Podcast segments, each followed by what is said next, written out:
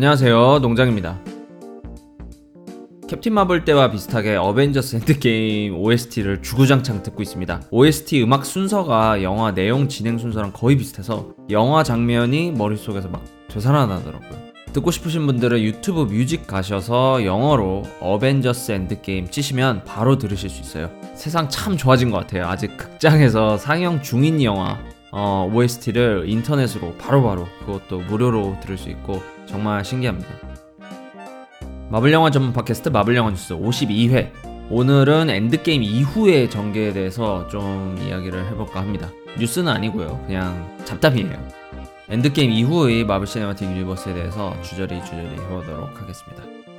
10년의 대장정이 끝났는데 다음 10년은 어떻게 펼쳐질까 생각해보면 재밌을 것 같아요.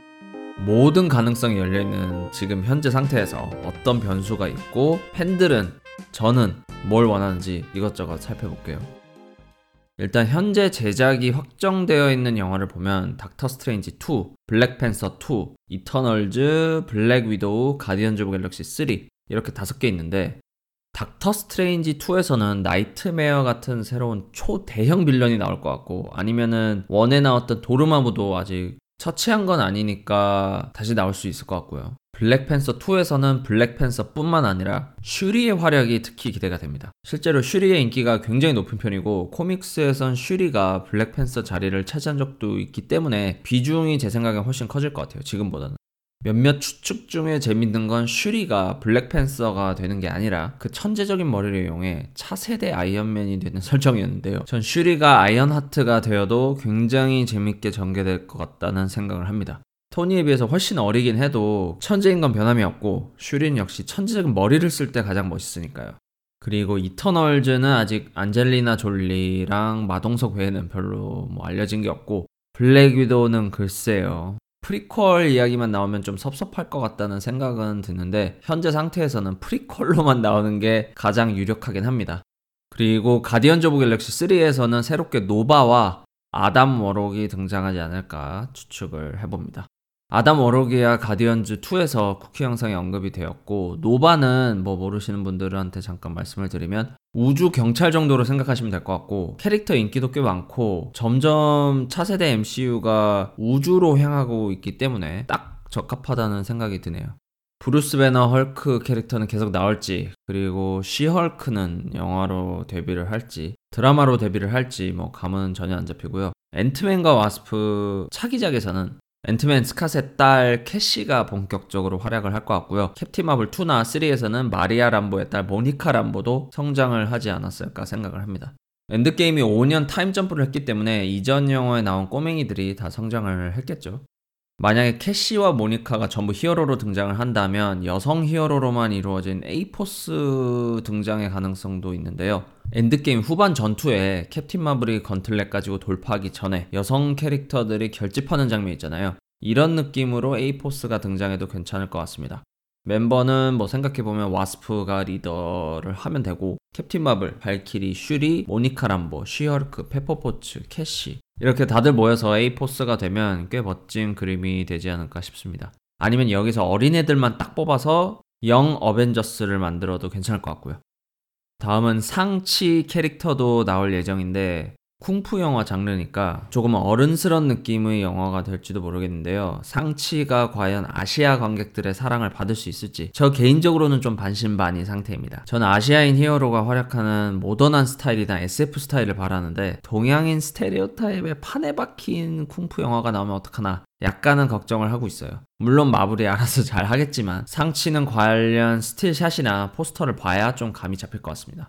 그 외에 스칼렛 위치, 팔콘, 윈터 솔저, 로키는 드라마 쪽으로 다 빠졌고 호크아이도 아마 드라마 쪽으로 빠질 거고 웬만하면 마블 시네마틱 유니버스 멤버는 대부분 세대 교체가 될 듯 싶어요. 제가 생각하는 가장 큰 변수는 스파이더맨입니다. 소니 쪽에서 베놈으로 돈을 많이 벌었고 스파이더맨 뉴 유니버스로는 돈을 엄청 많이 벌지는 못했지만 아카데미상을 받을 정도로 평이 좋았기 때문에 본격적으로 스파이더맨 유니버스를 더 확장할 것 같아요. 베놈 2도 나올 거고 스파이더맨 뉴 유니버스 2는 물론 스파이더 그웬 같은 스피노프 작품도 나올 예정인데 여기서 마블 시네마틱 유니버스의 스파이더맨이 어떤 역할을 할지 주목이 됩니다. 파프롬홈의 스파이더맨도 마블 시네마틱 유니버스의 스파이더맨이지만 소니가 1차 권한을 갖고 있으니 마블 시네마틱 유니버스의 스파이더맨이 소니의 스파이더 유니버스에 나올 수도 있는 거예요. 지금까지처럼 계속 마블 시네마틱 유니버스 스파이더맨, 소니 스파이더맨 유니버스 이렇게 따로 갈지 아니면 어떻게든 크로스오버가 있을지 이것도 지켜보는 재미가 있을 것 같습니다. 스파이더맨 하니까 생각나는데 얼마 전 파프롬홈 트레일러에서 multiverse라는 단어의 언급이 있었어요. 영화 닥터 스트레인지에서 multiverse가 언급된 이후로 두 번째인데요. 말 그대로 여러 가지 차원이 multi, 여러 개 존재한다는 뜻입니다. 그래서 혹시 마블 시네마틱 유니버스 캐릭터들이 본격적으로 다른 차원을 여행하는 이야기가 나올지도 모르고요. 다른 차원을 여행한다고 하면 다른 세계관과의 크로스오버가 더욱 쉬워지겠죠. 마지막 의문은 엑스맨과 판타스틱 4는 언제 나오냐? 요건데요. 둘 다 영화가 이미 있긴 하지만 지금까지는 다 다른 스튜디오가 제작을 했죠. 그래서 마블 시네마틱 유니버스를 만든 마블 스튜디오가 직접 엑스맨, 판타스틱 4 얘네를 만들면 다를 것이다 같은 기대감이 있잖아요. 특히 지금까지의 판타스틱 4는 정말 재미없기로 소문이 나 있기 때문에 팬들은 부디 마블 스튜디오가 판타스틱 4를 제대로 다시 만들어줬으면 하는 바람이 있습니다. 저도 물론 그렇고요. 판타스틱 4 보지도 않았어요. 그렇게 기대를 합니다만 제 예상으로 마블 스튜디오가 한동안은 엑스맨과 판타스틱 4는 건드리지 않을 것 같습니다. 팬들이야 마블 시네마틱 유니버스 버전을 기대하겠지만 일반 관객들은 마블 시네마틱 유니버스인지 아닌지 별로 신경 안 쓰거든요. 그런 사람들이 또 엑스맨 판타스틱 4를 보면은 또 엑스맨이야? 또 판타스틱 4야? 더럽게 재미없었는데 또 나와? 이런 반응이 나올 수 있기 때문에 한동안은 묵혀놓을 것 같다는 게 제 어, 개인적인 생각입니다.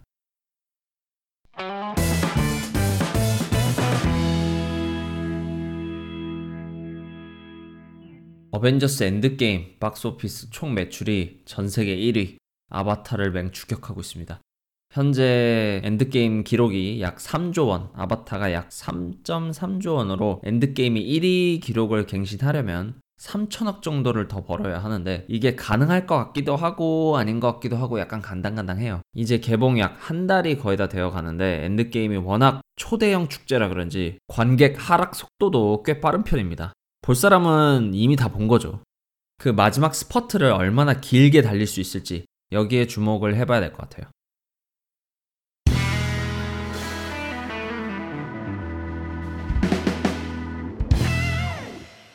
청취자 의견 읽어보도록 하겠습니다. 유튜브의 윤서형님. 오, 요즘 2회 전부터 방송 분량이 증가했네요. 분량 15분 넘을 때 행복합니다. 행복하게 느껴주셔서 정말 감사합니다. 제가 엄청 능숙하게 뭐 방송 진행을 하는 것도 아니고 퇴근하고 시간 남을 때마다 짬짬이 녹음하는 뭐 그 정도인데 이런 허접한 방송에도 고정적으로 들어주시는 분들이 계신 것 같아서 정말 감사하고 계속 열심히 하겠다는 그 동기부여가 됩니다. 윤서영님 댓글 달아주신 거 정말 감사드리고 다음 댓글은 팟빵의 마블매니아님 엔드게임에서 캡틴에게 방패를 물려받은 팔콘이 이 의상으로는 나오지 않았으면 하네요. 팔콘 지금 스타일이 더 멋져서요. 농장님 이제 함께 스파이더맨 2를 기다리면서 날이 더운데 더위 조심하시고 건강 챙기세요.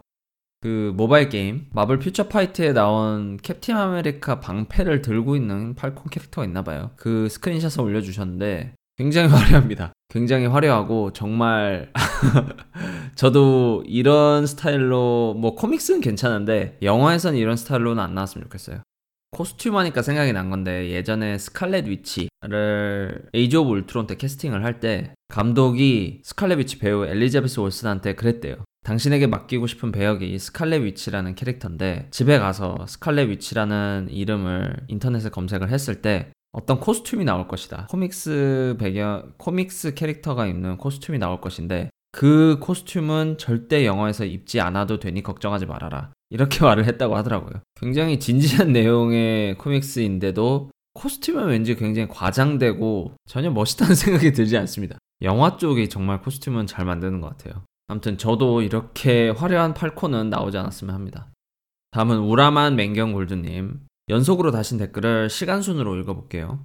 일단 스파이더맨 홈커밍에 설정 오류가 있네요. 엔드게임을 통해 대부분 마블 시네마틱 유니버스의 타임라인이 개봉한 연도에 맞춰져 있는 게 확인됐는데요. 다만 엔드게임은 인피니티 워로부터 5년 뒤라 2023년이죠. 2014 타노스가 9년 뒤 미래에서 왔다고 확인까지 해줌. 인피니티 워가 2018년인데 스파이더맨 홈커밍의 시점이 2020년이네요. 뉴욕 전투로부터 8년 뒤로 나오니. 맞아요. 이거는 홈커밍 개봉 당시에도 굉장히 논란이 많이 됐었고요. 어, 팬들이 항의를 하니까 제작자 마블 스튜디오 측에서도 시인을 했습니다. 이거는 오류라고. 이거는 8년 뒤가 말이 안 됩니다. 타임라인이 말이 안 되고 마블 스튜디오 측에서도 확실히 실수라고 인정을 했기 때문에 8년 후는 실수입니다. 계속 이어서 읽어볼게요. 방송 잘 들었습니다. 항상 분량이 아쉬워요. 토니가 1970년생인 건 저도 확실치는 않은데 엔드게임에서 1970년에 토니를 임신 중이라 했으니 70년생 아니면 71년생일 건데 그 중에서 로다주의 실제 나이 65년생에 가까운 70년생이라 예상했습니다. 네, 그냥 저는 검색을 해봤고요, 방금. 검색을 해보니까, 네, 말씀하신 것처럼 1970년생이 맞습니다. 생일이 5월 29일, 1970년 5월 29일로 나오네요. 그래서 70년생이 맞고요. 다음은 스파이더맨 홈커밍에서 마블 스튜디오 로고 나오는 장면에 나오던 음악이 이번 Far From Home 트레일러 마지막에도 나오더군요. 혹시나 해서 찾아보니 이거네요. 유튜브에서 스파이더맨 theme song 1960s. 스파이더맨 애니메이션 주제곡 이런 깨알 디테일 좋습니다. 맞아요. 제가 이 노래를 처음 들은 게 뭐 애니에서 들은 건 아니고 샘 레이미 감독의 스파이더맨 2에서 피터가 피자 배달 알바 잘리고 혼자 밤에 이렇게 침울해 있는데 어떤 아시아인 아줌마가 바이올린 켜면서 그 노래를 하죠. 스파이더맨 노래를. 피터 파커가 주인공인 스파이더맨 영화인 이상 이 노래는 어떻게든 계속 리믹스로 들어갈 것 같습니다. 그리고 마지막이 오늘 보니 아이언맨 3 쿠키 영상에 나오네요. 1983년에 14살이었다고 했으니 1970년생이 맞겠네요. 여기서 어벤져스 캐릭터들 중에서 가장 나이가 어리고 가장 나이가 많은 애는 누구일까 생각을 해봤는데요. 가장 나이가 많은 건 캡틴일까 생각을 했는데 토르입니다. 토르는 뭐 천살이 넘었다는 설정이기도 하고 가장 나이 어린 건 스파이더맨인가? 슈린가? 싶었는데 비전이었어요. 비전은 뭐 10살도 안 됐죠. 3살 때 죽은 건가요?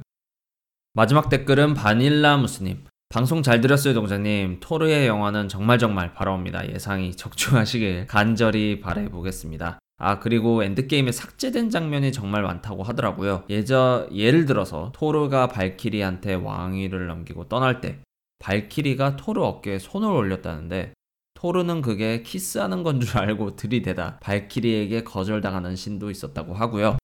토니가 핑거 스냅을 할 때 타노스처럼 미지의 세계로 넘어가 성인이 된 모건을 그 딸이죠. 모건을 만나서 본인의 죽음에 대해 이제 그만 쉬어도 된다는 딸의 용서와 허락받는 장면이 있었다고 하네요.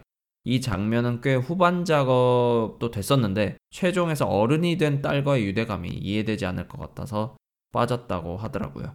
그 외에도 좀 있다고 하는데 아 그냥 다 넣어줬으면 좋았을 걸 생각이 들어도 3시간도 너무너무 짧았잖아요.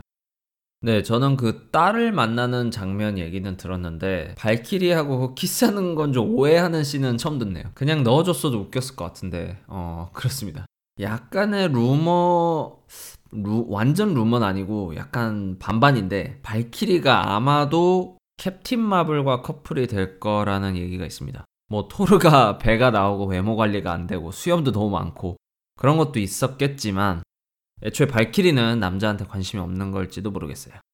그리고 네, 토니 핑거 스냅 때 성장한 딸을 만나는 장면. 아직 관객들이 영화를 보는 입장에서 모건 스타크를 본 지 얼마 안 됐기 때문에 갑자기 성장한 모건 스타크가, 스타크가 나와서 토니를 용서한다고 해도 그렇게 뭔가 정서적으로 연결되는 느낌이 없을 것 같아요. 토니의 마지막을 마무리를 어, 토니가 편히 눈 감을 수 있게 그렇게 마지막 한마디를 건네주는 사람이 페퍼여서 정말 다행이었다고 생각을 합니다. 저 그때 눈물 났다니까요, 진짜. 눈물이 정말 많이 흘렀습니다.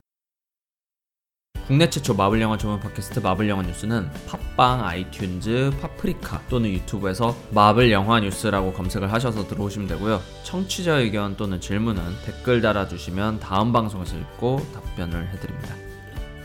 이제 약 3주 후면 엑스맨 다크 피닉스가 나오는데요. 재미가 있을지 없을지 약간 반신반의긴 하지만 그래도 지금까지 우리가 함께했던 엑스맨 프랜차이즈의 완결성 영화니까 기대가 됩니다.